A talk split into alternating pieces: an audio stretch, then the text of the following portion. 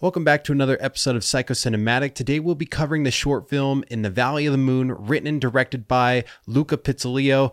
I'm not sure if I'm saying that right, but we'll find out later because after I give my initial thoughts on the film, he'll be joining me on here to answer some questions and talk about the film as well. And as always, spoilers ahead.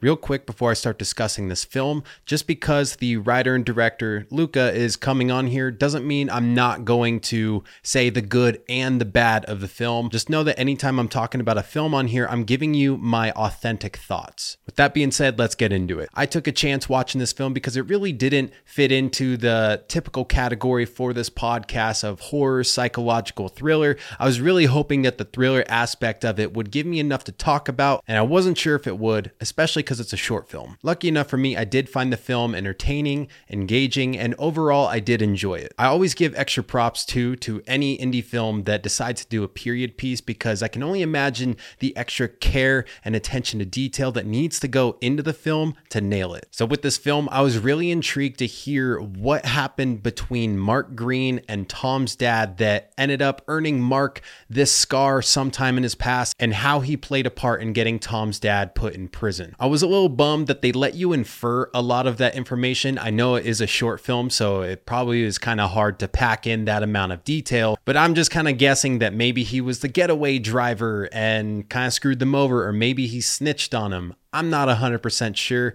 which I wish I could be. When it comes to the scar on Mark's neck, he talks about how he took food out of a dog's bowl and he shouldn't have. And that seems like a metaphor for he took money from people he shouldn't have. And I'm not sure if this means that he fled a crime scene, got shot in the neck, and ended up stealing money from his partners, or maybe he's already survived one assassination attempt because of something he did to screw over his partners. I felt like if they did spend a little bit more time going into the intricacies of the relationship, it would have made that end gunfight between Tom and Mark that much more visceral. I love that this film built tension perfectly. Like when Tom says he's a freelance photographer and Mark asks, Oh, what do you shoot? And he's like, Mostly people.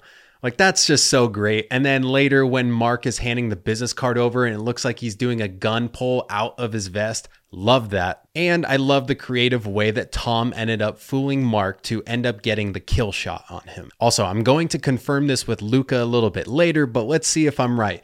I felt like Mark Green's name was symbolic. So, what could Mark Green mean? Well, Mark is commonly used for something like a target, and since this is a Hitman movie, he is the mark. And then green, you're green at something when you're new to something. So he's either the new target or maybe it's green because he didn't do real estate before. He clearly led a life of crime and now he's new to real estate. And if this is all imagined, that was a great coincidence. So I didn't mind at all that Sam killed Tom in the end. I was just hoping that there was going to be some ulterior motive in this hitman, mob, dad's in prison story that's going on rather than you stole my car, bang, fuck you. I think that these things could have been added in this short film, but to keep it under the 30 minute mark like they had it, something else would probably have to go. But this is why I think that this film could totally benefit from a full length feature because I think there are plenty of little twists and subtleties in the story that could easily be expanded upon and just make it that much better. And now for the joke more of the story.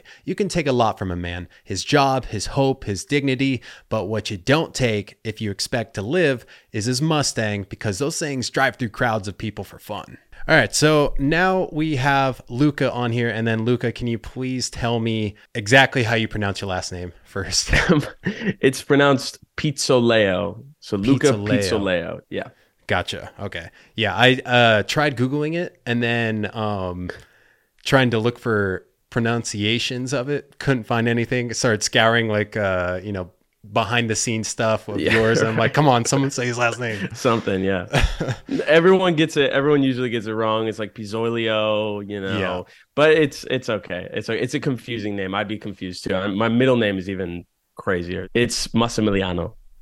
Okay, yeah. I wouldn't have yeah. even tried that one. I, I have no idea how to spell it sometimes. I remember I was at the DMV and I had to call my mom and I was like, How do you write my last name? Like, how do you even spell this out? So it's uh, it gets confusing. All right, man. Well, uh, yeah. Firstly, dug the film. It was uh, definitely a good watch, um, and it's cool that it's free on YouTube because there's like there's no like barrier to entry for anyone to check out some cool art. For sure, for sure. And I feel like right now at the stage that I'm at, especially with just making short films, I feel like I, I don't really want to have, like you said, a barrier to entry. I just want people to be able to watch my stuff as easy and as digestible as possible. And I feel like YouTube's a perfect platform to do that. Something I noticed about the film in general, too, is that it's been out for a few weeks on YouTube and it's already been watched quite a bit. Do you uh, attribute that to anything in particular? Um, most definitely our TikTok. So I started my TikTok about I think a few months ago, and I feel like it's been something that people have been recommending me to do for a really long time. And they've told me you've had, you know, I just sort of have a lot of content that I feel like would translate really well on TikTok. And I decided to give it a shot. It did really well. I think I have like 50,000 followers now over the course of like a month. And it's it's really cool having people watch your stuff and then go to your YouTube and then go to the Letterboxd and they give their own little like theories on your film and whatnot. So most definitely the TikTok and other forms of social media, those have all attributed to the the traffic on the YouTube channel for sure. Well, that's really cool that you've been able to experience that kind of growth that quickly and that you have people loyal enough to then go and check out your other platforms as well that's awesome. No, for sure, for sure. We're super happy and grateful for that. I feel like that's not something that uh, is super common either. It seems like, especially with TikTok, they seem like they just do TikTok, and yeah, so it's cool yeah. that you found the people that will ride for you other places. It's great. And we're really grateful for anyone who has kind of jumped from the TikTok and over to the YouTube or the Instagram. It's it's really, really, you know, flattering for sure. Yeah, for sure. So I have a few questions I wrote down just in case I uh, forget them. The first thing that I noticed, like when I was watching this, is that you know, like because you only get like a thirty minute window into these characters' lives, and so like when you wrote this film, do you establish beforehand like their backstories? Uh, for sure, for sure. That's something that whenever I write a script and I have characters, you know, with Mark Green and Thomas, I gave the actors a sort of about a page description of their backstory, their upbringing, and then what led them to this moment here. And so I give every actor, I feel like a decent backstory, nothing where it's so specific that they have no room to play, because I do believe the actor should have some form of freedom in coming up with certain things that will help, you know, for their motivation and their character. But I most definitely have everything kind of planned out where you know, Mark Green did this to Thomas, and and that's why Thomas is here, and this is why Samson acts this way, and so that way, in the end, it makes sense for the actors how they're sort of you know executing the scene. Yeah, that makes sense. And I hadn't even considered that part about if you do too much, then the actor might feel like they can't add anything to the role. I've I've heard it from a lot of actors, and even with um, Jessica Chastain on Interstellar, I was watching an, an interview and she was saying how she crosses out the scene direction because she feels like the scene direction can be limiting because she has to sort of you know, if it says she puts the book to her right, you know, maybe she feels like it's so, you know, I have to, okay, now I got to put the book to my right and blah, blah, blah, blah, blah.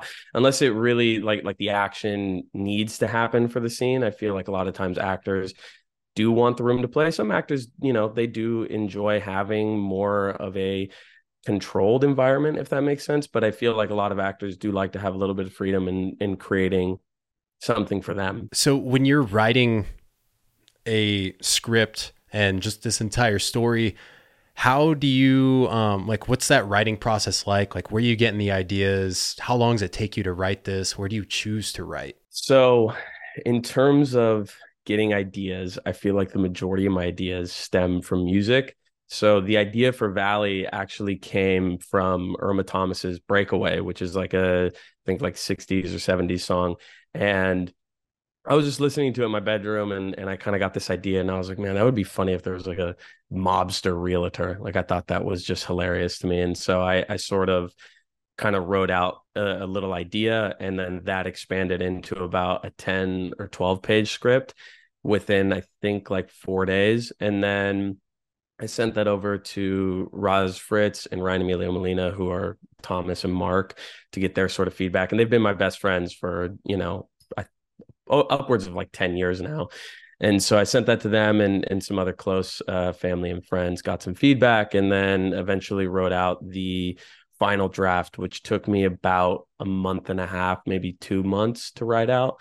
Uh, and then really shortly after, we just started filming. So, how, how old are you? Because I think when I was seeing um, some things, you were like surprisingly young. I'm I'm 24, so I turned 24, 24 now. Yeah, so I, I, turned 24 in August of last year, so I'm, I'm getting up to 25 now. Yeah, that's I mean that's impressive that you're already making stuff that that is this good.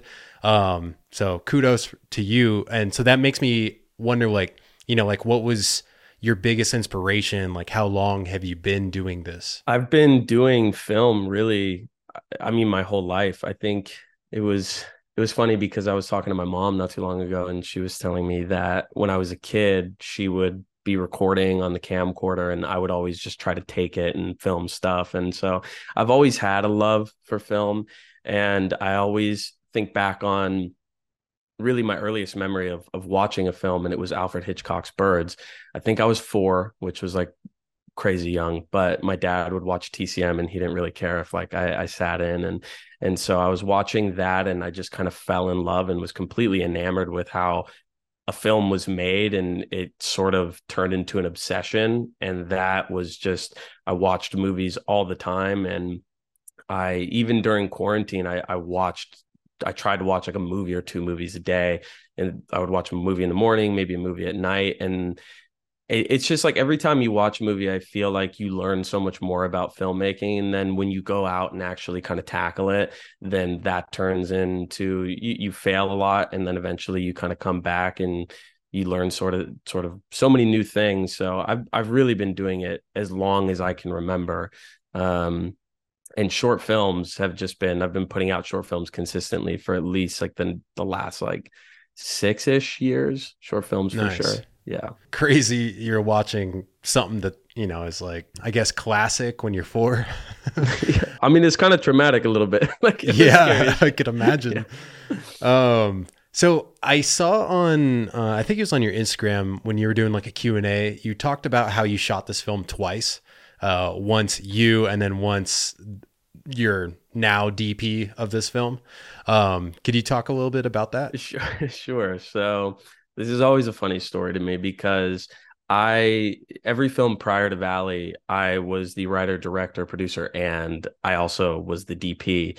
And it's sort of something you hear all the time is try not to wear too many hats because the project inevitably suffers from that.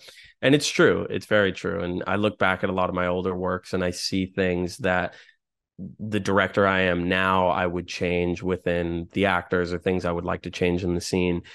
And a lot of that I attribute to the fact that I really just wasn't as focused. I had to focus on the camera and making sure the frame was was good and the the focus was on. And so Valley was really no different. I actually didn't have any contact with any DPs for the longest time. I met a couple people, but they sort of wanted, you know, like a thousand dollars a day, which was insane for me as a young filmmaker. Right. And um, I had a friend of mine, his name is Jeremy.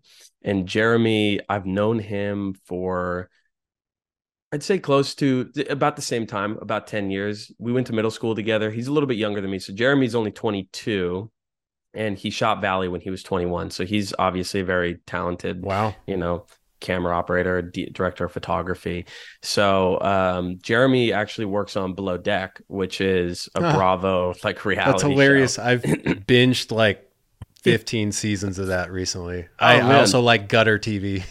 yeah, no, Jeremy's. If you watch Below Deck, that's Jeremy on there. You know, that's awesome, man. Operating one of the cameras, and so he was i believe he was in malta or something I, I, don't remember he was somewhere you know in, in europe and i kind of asked him like hey man are you free to help me shoot this movie? And he was like no he's like i'm actually in in um in malta right now and i was like okay so i was like well i really want to get this movie done and i have everything planned we've done tons of rehearsals we got the costumes and the house that we were going to shoot at which was the house that we got in the film was only available for a certain amount of time uh, and i believe that was like october to november ish and we were just in the middle of october so i really wanted to get going and we went on there and we shot the film. We literally shot the entire movie. I mean, like like the entire movie. And then when I got home and I was like, oh, yeah, and I looked at all the footage, I was like, man, this this is bad. It's really bad. Oh, you know, like I'm not, I'm not, I really, I don't, I'm not a camera operator. I'm not a DP. I think I do have a decent eye, but it, I feel like there are so many shots are out of focus. There was so many light, like so much of the lighting was off. Just everything looked terrible. And so Jeremy was flying back after his season in Below Deck, and he, I, I sort of just asked him, I said, "Can you please help me save this movie?" Because I've already put so much into it. And he's like, "Yeah." And so I got, I booked another two days at the house. And I told my actors, I'm like, hey, we're going back to the house. And they're like, going back to the house for what? And I was like, just some pickups, man, just some pickups. That's all we're doing. Mm-hmm. we get there and then we we start seeing one and they're like, didn't we already shoot this like, you know, two weeks ago? I was like, don't worry about it, don't worry about it. So we ended up shooting, I mean, the film literally twice. And I actually I, I'm actually not mad about it because I do feel like in some ways it did make the acting a lot stronger because of the fact that the actors were able to be in costume and be in the location and it was almost like kind of like an expensive rehearsal you know right and uh and, there there are certain things that did make it into the final cut that i shot so in the the shootout sequence is all my stuff and like kind of the whole like when he's going in the kitchen he grabs a cookie everything from there to almost the ending is my stuff. So I, I, did use that. We didn't have time to reshoot that that portion of the film, but yeah. So it's not something I would do again. You know, in the future, I've learned I'm not going to shoot my own movies. I'm going to get a DP for sure. But uh, but yeah, that was that was mainly kind of the the process of shooting a short film twice. So that was the reason I was asking because I was going to say like did you have to re-rent out the location like get a mustang again you get it like i don't know if you were like renting wardrobe if you bought wardrobe you know i was like we, what does that look like we we did have to do a lot of that with the wardrobe. Some of that was purchased. So i went to just various vintage shops and uh, thrift stores around la and so so thomas's his whole costume is just from the thrift store. And some of it was was rented. And even with the ending in particular i rewrote the ending four days before we shot it. So there was there was already an original ending in mind and the ending was two people coming into an open house and they see Thomas walking out and they sort of like, holy shit. And they run out and scream because he's covered in blood. Thomas gets in his Mustang and drives away. And that's sort of the end of the movie and it wasn't something that I really loved. I wasn't in love with that ending. And so I rewrote it where Samson came back. And that was always kind of something that I did have in mind, but I didn't know if I we were gonna be able to pull it off because of, you know, of scheduling and, and availability with some of the actors. But we uh, back on the rental thing, we actually had Landon's costume rented and I returned it four days before or, or, like the night before I rewrote the ending. So then I was like, mm. holy shit. I just returned the costumes and I just rewrote this. So then I had to go back the next morning. I'm like, hey, listen, I need this back. And I had to go to like four different stores to get all the stuff back. And you know, some of it's a little off. Landon's watch is different in the ending mm. from the beginning. So that was one thing. We couldn't get the same watch. But but yeah, so it was it was definitely a hassle getting all that stuff re-rented for the ending and, and you know making sure everyone is available that's always the struggle of an indie film for sure well that's cool i'm glad that that all came together. And when i was uh, thinking about that whole scenario i was thinking so when you set out to shoot a horror or not a horror a short film obviously hiccups can happen like this which happened after the fact. But like were there any major um just things that you did not see or foresee coming but just happened like i don't know like bad weather or like you know just stuff like that that kind of fucks up the whole process there was quite a few hiccups on this film i will say. There was a lot of scheduling issues. So we had tons of scheduling issues where we were booked and everyone said they were available and then it was just like the next day no one like multiple people had to pull out. Uh, there was weather issues where you know the whole film obviously takes place at the open house within really a couple hours. And so we had to shoot that over really like three days. And three days over the course of a month. Sometimes we had cloudy days sometimes we had really sunny days and so a lot of times we had lighting that wasn't necessarily um, similar to the last shoot day. Uh, we also had a lot of issues with the car. The car was we actually rented a different Mustang. I mean, when we first shot the film, and it was a yellow Mustang, and then when we went to go like shoot the the final Mustang scenes, we were going to re-rent it, and the Mustang wasn't available to rent anymore. And the guy's like, "Yeah, I just I don't rent it out anymore. Someone like got it and damaged it, so now I'm like not renting it out." And so I was like, "Oh my god!" And so I had we had to rent a different Mustang, which was the red Mustang, and then shoot all the scenes that we had already had with that in mind. Good um, lord! It, I mean, it was really like honestly, it was a nightmare to shoot this. Movie. Yeah, that sounds was, awful. I was talking with with Roz and Ryan and, and even Jeremy about this. I was like, you know, this movie, when I look back on it, I feel like I was just so stressed out and just like a, a nutcase during the whole the whole production of it. And then I look back on Frenchman, which we just shot not that long ago, and and I don't know if you got a chance to see the trailer of that, but but that film was like a cakewalk. I mean, everything that we kind of fumbled with on Valley, we took that, learned, and applied it for Frenchman. So I'm glad, you know, we had all those hiccups because it's just something you learn. But uh, but yeah, no, it was it was a nightmare, really, to the least. I mean, it really was. so with all the headaches, and then now it's done. Now it's out.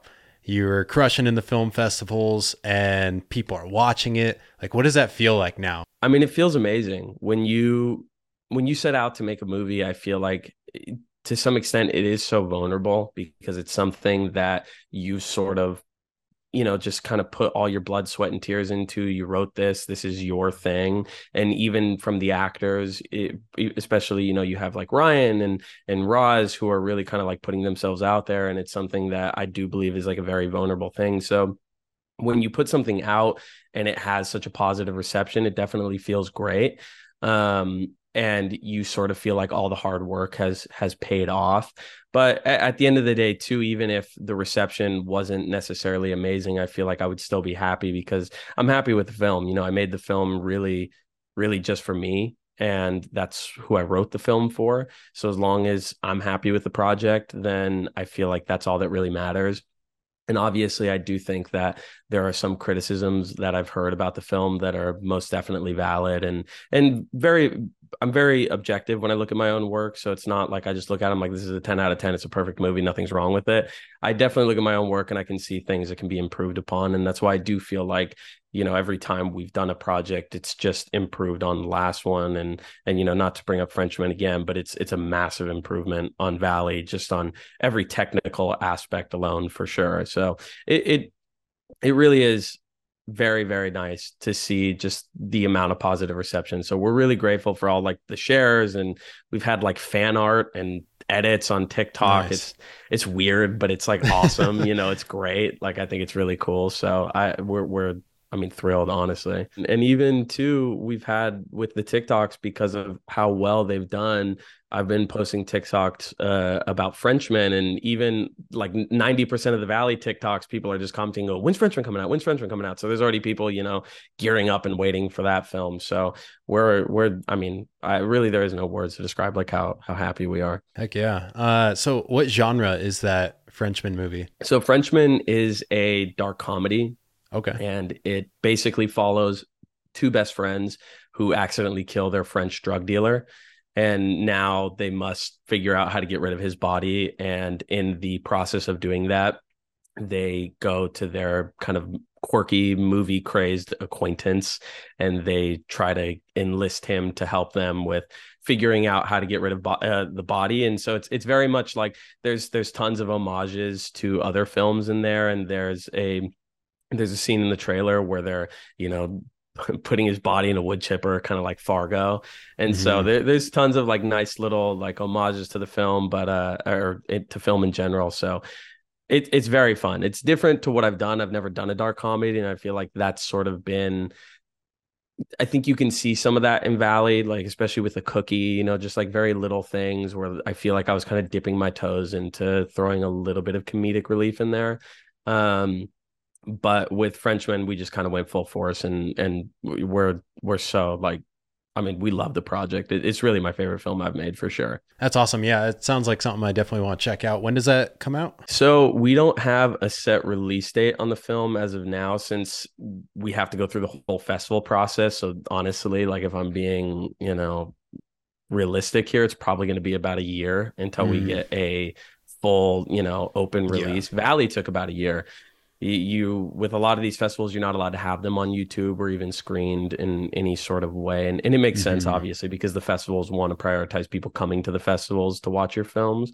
Um, so it's going to be quite a while but we'll definitely you know keep everyone updated on like screenings and locations whenever we get those soon. Do you have like a, a major goal with your career? Like something that you know once this happens you're like i made it. I don't think i'll have a specific thing. It's it's not like oh once i get an oscar or once i get this or once i get that. I, I don't think that's really i, I don't have a, a, sort of set goal for that in mind. It's more of i just want to make movies. That's really all i want to do. So once i get to the point to where i am making feature films consistently that will be kind of my happy place. And and i already am very happy in even just what i'm doing now because really the I, I, have such a love for filmmaking that that just making these short films is is really great. And obviously I have higher aspirations to make bigger things but it's not sort of like oh once I make my first feature I'm good I'm done I did it you know mission accomplished.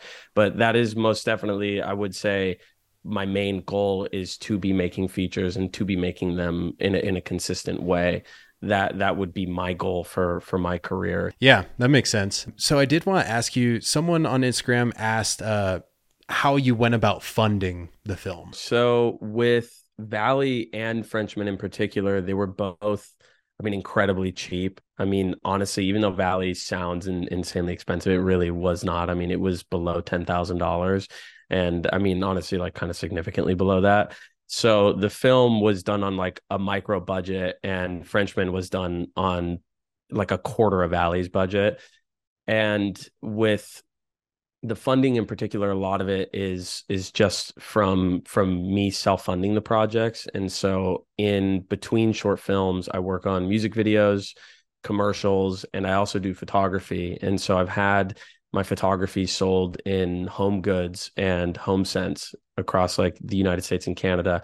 And so i had a deal with them uh, that started about two years ago. And so they've been selling my photography for uh, i think about two years now. And that sort of deal has allowed me to fund my films without necessarily having to to worry about where I'm going to get the funding. And and even too I've had help from from friends and family and Roz who's the lead actor in Valley helped executive produce Valley so he he paid for certain things um, on on set. So that's mainly how we fund the films. Yeah that's awesome. And I I hate the excuse of a bad movie is when they had like if they had a bigger budget it would have been better. And then like I hear about films like this and you know under $10,000 and you made like something that's 30 minutes that's super entertaining and you didn't even charge for it. So it's not like you're expecting to recoup the money. Like you could it could just be an investment of time and money and all that and that that is what it is and it's still good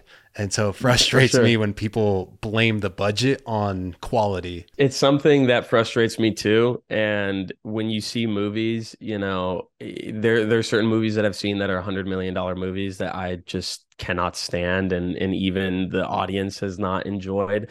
So money has absolutely nothing to do with quality of the story and the acting those sorts of things eh, are are not you know one and the same and and uh, it, it's something that I've noticed with a lot of indie filmmakers because I've gotten so many questions about, oh well, I I want to make a short film, but I don't have an Arri Alexa or a Red Epic or or whatnot. And and that's kind of another thing where you don't need to have the most expensive equipment possible. You don't need to have, you know, a hundred, two hundred thousand dollar budget to make a good movie. And and so that's that's definitely something I, I I totally agree with you on. Yeah. What was this film shot on? This was shot on a Sony A7S3. Okay, that's what I thought from like the behind the scenes stuff. I was like, that looks yeah. like a Sony camera, but it looks, you know, like red or you know Arri quality so that's cool it's it's been a very nice compliment and and i you know that that's really just hats off to Jeremy because Jeremy knows all the little magic, you know, settings on the Sony to just make it so beautiful and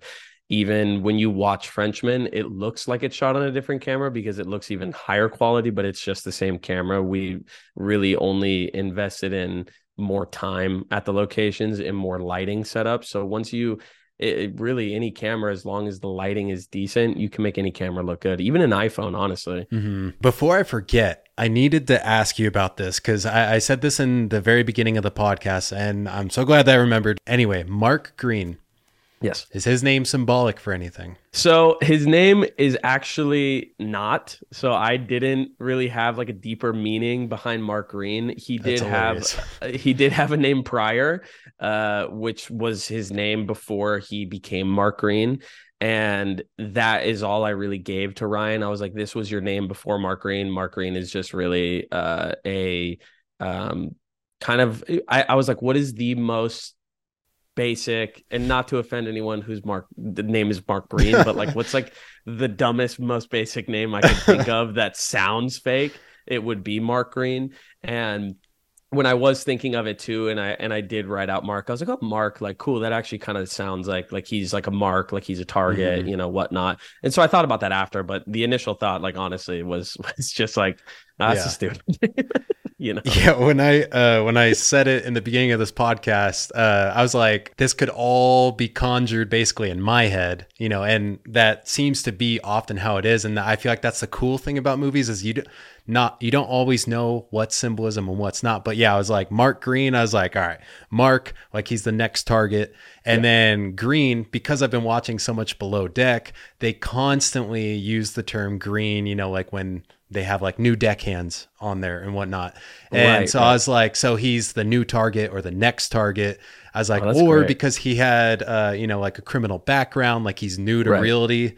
And I was just like, God, like that, that's so sweet. I was like, but we'll figure it out if it's actually anything. I, it, it's, that's hilarious. And you know, that's great actually. But with to that point exactly, there's a Japanese filmmaker. His name is Seijun Suzuki. I don't know if you've seen uh, I believe it's Tokyo Drifter. Uh, I believe that's the name of the film.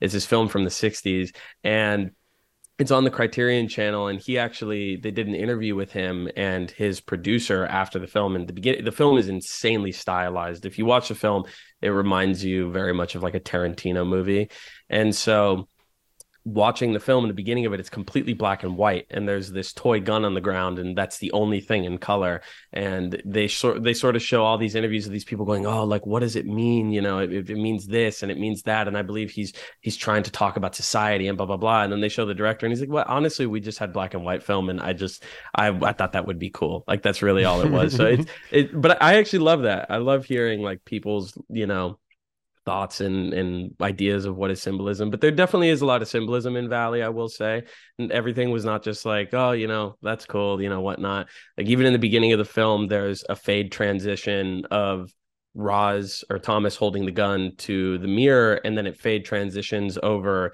Mark walking in and then pushing in that cabinet. And when he's walking in, it sort of looks like a crosshair right on Mark mm, as he's mm. walking in. I missed the crosshair part, and I did say beforehand how much I love the the gun pull of the business card. That was great.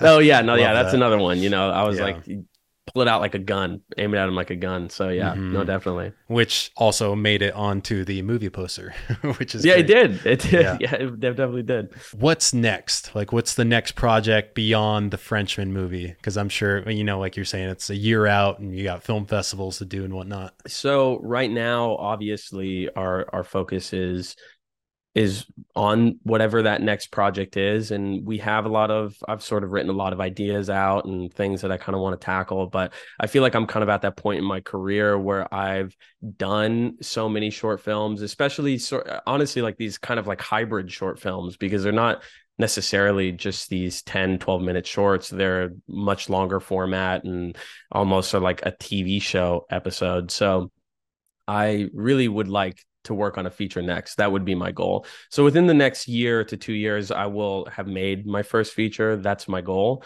Um, but in in the short term, it, it, would just be focusing on making sure that Frenchman is good because honestly, it it kind of is like a full time job dealing with the festivals because you have to get DCPs made and promotional material and this and that, and you're working on stuff for the Instagram and the TikTok and all that stuff. I I do on my own and and I create all on my own. So that that kind of is is like a job in itself. So in in the short term, Frenchman, long term would be working on whatever the next project is that will turn into a feature. And so this uh this full length feature that you want to start is that going to be one that you write and direct or are you just trying to direct if anything else comes that way or uh, is it exclusive? I'm open really to anything. I feel that my strengths lie in directing and I was having a conversation with someone not that long ago where I spoke on that exactly that I've really only and, and I do have a love for writing, but honestly, I've really only written out of necessity because I'm I'm a very firm believer that if the opportunity is not there, you have to make it for yourself. So when it comes to doing these short films, you know, I, I, don't know. I didn't go to film school, so I don't know any, you know, writers that I feel like would be great collaborators. And it's difficult to network when you don't you know have something like film school.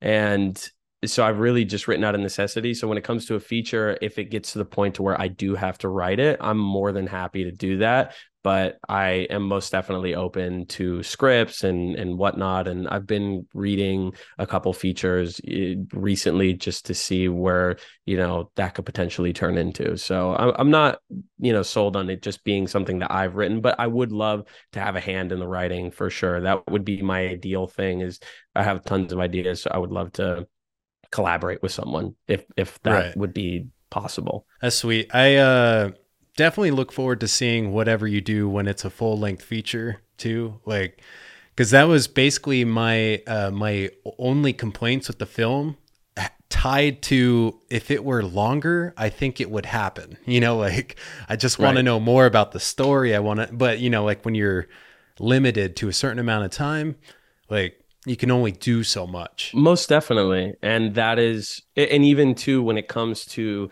valley and other shorts i've made there has been an idea to turn that into a feature. So valley mm-hmm. i have an entire idea of what i would do with the feature. And one of those things for sure would be a increasing the story of Samson because I feel like that was something that looking back on the film I wish I did differently. And and um with a lot of people on the ending of the film, I feel like there's some people who didn't like it and there were some people who loved it. And I do like the fact that it's it's somewhat you know decisive in a way where people aren't you know sold on one way or the other i think it's nice that people have something to say but if I had a feature, I would most definitely increase his backstory and his character. When I when I wrote it for Landon, I told him I was like, you know, he he really is like a hothead and he loves his car. This is like a family heirloom. It's very precious to you. So for us, it makes so much sense in the end of the film. But I do see how like some people have said that it, it, seems like it comes out of left field, which I don't know if you felt that way, but I, have I've seen some people. I did say at the end that I wish that he had more of an ulterior motive that either looped into uh, just being a hitman, the mob, or uh, some sort of tie in with the dad, uh, rather than it just being the car. Um, but I tied that into my joke moral of the story that, you know, like you could take a lot of people, or you can take a lot from a man, but not his Mustang because like th- those, like not if you expect to be alive because uh, those cars run people over in crowds like for fun. so it's like, yeah, of yeah, course, yeah. the Mustang is the thing that sets them off. And, you know, that family heirloom, even if I uh, knew that, I feel like I would understand it a little bit more in the film. But yeah, I felt like if there was almost like this kind of like double agent thing, or if, you know, like he has his own reason why he doesn't like Thomas, at a, just of something course. like that uh, yeah was something that i would have enjoyed to see but you know like i said like I, I don't mind that it went this way but i would have liked it the other way for sure and and you know even speaking on thomas and his relationship i've even when I was telling Roz and Landon about the characters, I, I, kind of told them that you guys do have kind of this contentious relationship where a lot of the times Thomas uh, you know, I, have tried to show that Frank looks at Thomas as almost like a son. And so, in some way, Thomas acts like a spoiled brat in certain ways if he doesn't get his way. And so, this is something that Samson picks up on. And if we had like a full feature, this would be something that I would show in the beginning. It wasn't just like Samson loves Thomas and he takes his car, so I'm going to kill him. It's sort mm-hmm. of, they do have a contentious relationship that sort of evolves. And then the car is really just the last straw. And he's like, you know what? Like, absolutely not.